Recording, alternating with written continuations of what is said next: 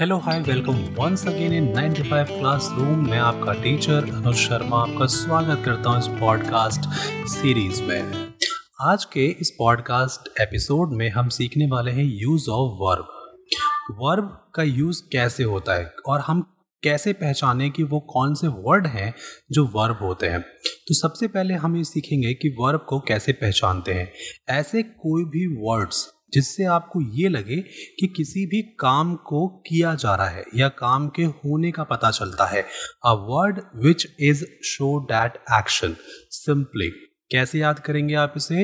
एक शब्द जिससे ये पता चले कि कोई काम होने वाला है या हो रहा है या काम एग्जिस्ट करता है वर्क एग्जिस्ट करता है। कोई भी कुछ होने की संभावना है तो वर्क का मतलब वर्ब जैसे चलना, जाना, आना, खाना, पीना, सोना, नहाना, धोना रीड लाफ ईट ये सभी वर्ड क्या होते हैं?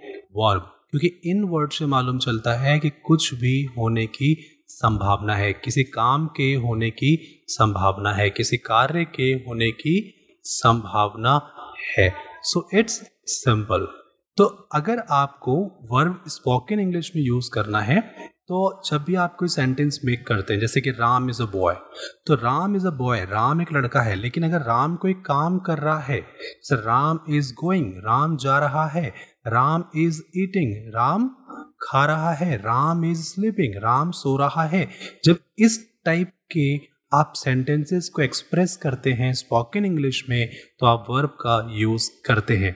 इसका मतलब क्या हुआ?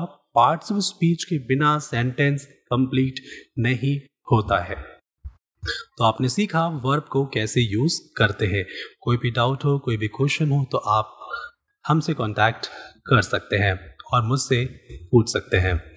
और अगर आप इस एपिसोड को फ़र्स्ट टाइम सुन रहे हैं तो अभी फटाफट सब्सक्राइब कर लें ताकि अगला एपिसोड मिस ना हो जाए। और अगर आप सर्टिफिकेट और डिप्लोमा कोर्स करना चाहते हैं तो भी आप हमारे ऐप को डाउनलोड ज़रूर करें ताकि वहाँ से आपको सारी इन्फॉर्मेशन मिल जाए। और अगर आप इंटरेस्टेड हो तो आप वहाँ से ही कोर्स को ज्वाइन कर सकें। डिस्क्रिप्शन में मैंने लिंक को मेंशन कर दिया है। चेक करना ना भूलें। Thank you so much have a nice day